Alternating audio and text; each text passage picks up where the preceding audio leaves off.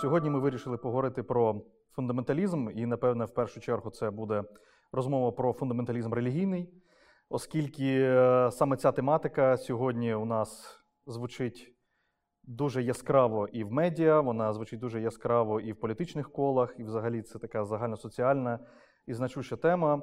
Е, Цікаво те, що вона проявилася десь уже у останній чверті ХХ століття, так яскраво, незважаючи на те, що історія фундаменталізму починається вже досить давно, але е, тут треба зазначити, що це не суто недавня, не е, класична історична релігійна проблематика.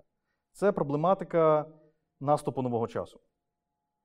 Оскільки фундаменталізм з'являється виключно тоді, коли починає свій наступ, коли починає своє розгортання і коли починається розвиток того, що ми називаємо індустріальною революцією, і те, що ми називаємо сьогодні новий і надновий час. З чим це пов'язано? Це пов'язано з тим, що класичні релігії, у яких, е, як про це говорять спеціалісти, і перш за все, е, видатна, е, видатна релігієзнавець, можна так сказати, Карен Армстронг, він пов'язаний з тим, що релігії розвивалися у певному взаємозв'язку між так званим міфосом і логосом, між міфом і логосом. Що це означає? Це означає, що світ для людини архаїки, для людини до модерну, він був цілісним. Це був світ, у якому змішувалися різні е, рівні буття. Це був рівень божественний, це був рівень земний, це був рівень особистий, це був рівень, звичайно, суспільний. Вони всі являли собою певну цілісність. Людина е, могла врятуватися у релігії, е, коли стикалася з певними негараздами класичного аграрного суспільства важке життя, невимовні умови, соціальний тягар все це якимось чином е, знімалося.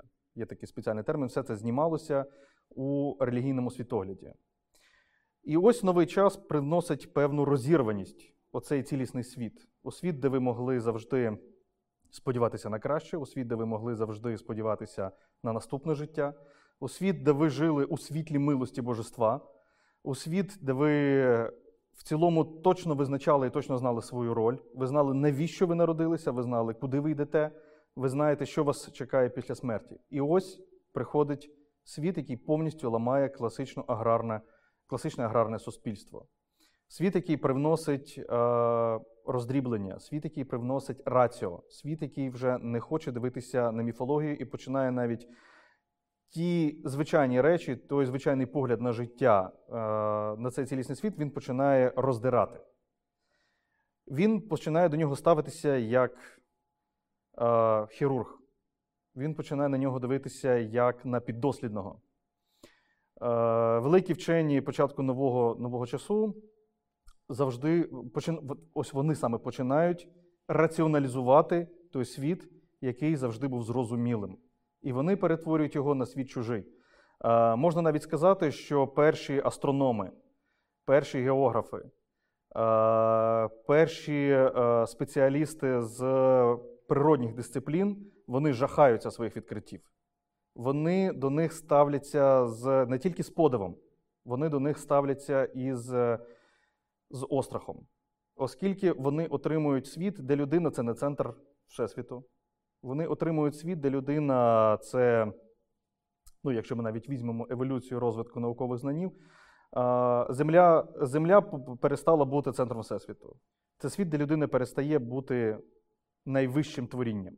Це світ, де людина стає таким же звичайним природнім явищем, як і все. Потім приходить Дарвін, який е, повністю стирає класичну межу між людиною і тваринним світом ми виявляємося просто тваринами, і це і це наше достоинство знов таки принижує. Тобто, фактично, з точки зору класичного суспільства, стан людини він стає все гіршим, гіршим і гіршим. Потім приходить Фройд, який мало того каже, що ми не тільки тварини, але ми ще й не вільні перед якимись силами, що причаїлися всередині нас. Тобто ми раби самих, самих себе. Звичайно, це не змогло не вплинути певним чином на е, релігійних мислителів, які намагалися хоч якось протистояти цьому тиску. І е, зрозуміло, що фундаменталізм на цьому тлі, який починає боротися, який починає боротися з раціоналізаторським світом, він перебирає методи, методи наукового і раціонального пізнання. І таким чином сам намагається стати певним чином раціональним. Він намагається доводити власну придатність. Таким чином, вона опиняється, релігія опиняється в ситуації, релігійний світогляд опиняється в ситуації, коли їм банально треба виживати. Причому виживати на чужому полі, оскільки е, раціональний вік він доводить свою ефективність, він створює нові засоби виробництва, він створює нові умови життя, він покращує умови життя, він привносить з собою медицину, він привносить з собою ті дива, які релігія тільки, про які релігія тільки могла мріяти. І вона приносить це не в якомусь іншому світі, а саме тут. І ось на цьому періоді і починає виникати релігійний фундаменталізм. Релігійний фундаменталізм це той світогляд, який намагається протистояти власному релігійному зникненню, який намагається агресивно і за допомогою раціональних методів протистояти е, десакралізуючій свідомості нового часу.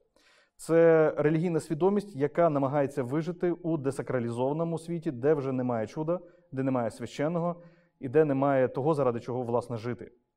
Це той стан і той світогляд, який, е, перш за все, пов'язаний з намаганням знайти своє нове місце у новому світі. Тобто фундаменталізм, це треба ще раз е, підкреслити, це явище нового часу, перш за все. Е, звичайно, в першу чергу, фундаменталізм, який, як ми його знаємо, він виникає у авраамічних релігіях, які є класичними для Заходу, навіть іслам. Це, звичайно, і в першу чергу, це, якщо ми будемо брати так класично, це е, протестантизм, американський в першу чергу протестантизм, який починає вперше пручатися наступу нового часу. Це іудаїзм, і це, звичайно, іслам. І іслам на сьогоднішній день він найбільш активно і найбільш впливово е, втручається і працює саме на полі фундаменталізму. Е, виходить така ситуація, як це описує Карен Армстронг, що утворюються нібито два світи. Утворюється сучасний світ демократії, світ лібералізму і світ секулярного світогляду, який не може зрозуміти того болю, який відчувають е, люди з архаїчним, з релігійним, традиційним і класичним світоглядом. І навпаки. І мало того, слід також зазначити, що для людей кожного з цих світів е, протилежний для них світ видається чимось дегуманізованим, видається чимось агресивним і видається чимось е, таким, що направлене на знищення іншого світу. Так, наприклад, фундаменталізм вважає, що е, Захід навмисне, навмисне намагається винищити релігію навмисно намагається витіснити її з суспільного поля для того, щоб е, якісь свої сатанінські плани втілити у життя. Тобто у цього є досить такі специфічні конспірологічні підвалини. В цілому треба сказати, що взагалі для архаїчного, для релігійного світогляду дуже характерним є погляд на події, як на ті події, що відбуваються завдяки чиїсь волі. При цьому як ліберальний, при цьому як секулярний світ, він спирається скоріш на закономірності, на закономірності, які з точки зору релігійного світогляду є обезличеними. Вони є автоматичними, є механічними, і це саме те, що лякало, як я вже казав трошки раніше, те, що лякало людей е з релігійним світоглядом. Ми опинялися перед безмовним космосом. Перед космосом, у якому немає місця для теплоти, в якому немає місця для любові, де є тільки механічні закони. Це був просто годинник, бездушний, бездушний годинник, в якому ми приходили як пліснява. У людини не було вже ні змісту, ні смислу, нема для чого було жити. І саме ось е, у цій ситуації ми і виявляємося на основному протиріччі між фундаменталізмом і сучасним світом. Оскільки ми намагаємося розглянути фундаменталізм як якусь класичну релігію, це помилка. Нам необхідно підходити до фундаменталізму зовсім інакше. Е, тут треба також зазначити, що фундаменталізм, як я вже сказав, це, по-перше, сучасне явище, і він використовує виключно сучасні методи боротьби. І військової боротьби, політичної боротьби, і соціальної боротьби, і перш за все політичної. І тут треба зазначити, що фундаменталізм в першу чергу проявляється саме у політичних системах.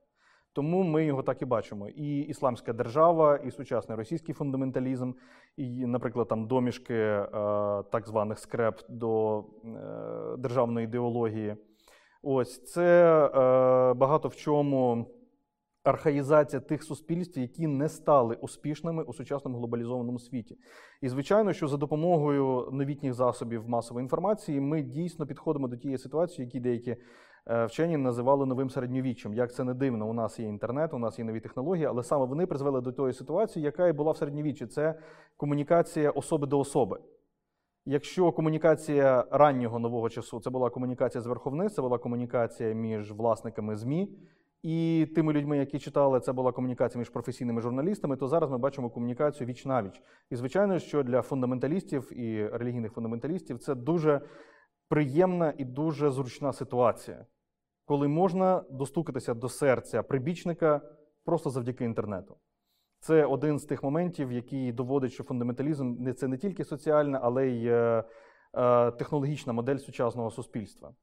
Ось тому, е, коли ми говоримо в цілому про те, що нам зараз робити з тим же ісламським фундаменталізмом, або з фундаменталізмом у вигляді, наприклад, якихось реакційних політичних партій, ну яскравим прикладом є, наприклад, Трамп. Незважаючи на те, що він є буцімто нам здається що він є е, секулярною особою, але ідеї, які він проводить, той популізм, який він проводить, вони також мають дуже багато спільного з тим, що ми називаємо е, релігійним фундаменталізмом.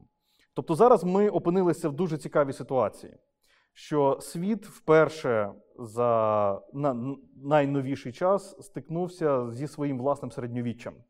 Причому стикнувся зі своїм власним середньовіччям у його постмодерному вигляді коли у нас одночасно є е, дуже багато точок зору, але при цьому він поляризувався по цих двох напрямках. Нам здавалося, здавалося, у 20 столітті, в кінці 19 століття, коли це було коли це було століття розуму, століття англійських джентльменів, е, століття науковців, століття експериментів, що ми вже е, що ми вже пройшли ту межу, за якою сучасний світ може повернутися до до е, релігійного або пострелігійного світосприйняття, але події, наприклад, Іранської революції, е, потім події, які відбувалися в цілому на Близькому Сході, е, підйом нових тоталітарних або посттоталітарних так званих ідеологій, ідеологій, в першу чергу, звичайно, таких, які сьогодні називаються популістичними. Вони такі виникли, і ми зараз опинилися перед ситуацією, коли нам необхідно стикнутися з зовсім новою реальністю, де вже класичного світу раціо його вже немає. Ми живемо в тому світі, який деякі науковці називають постсекулярним.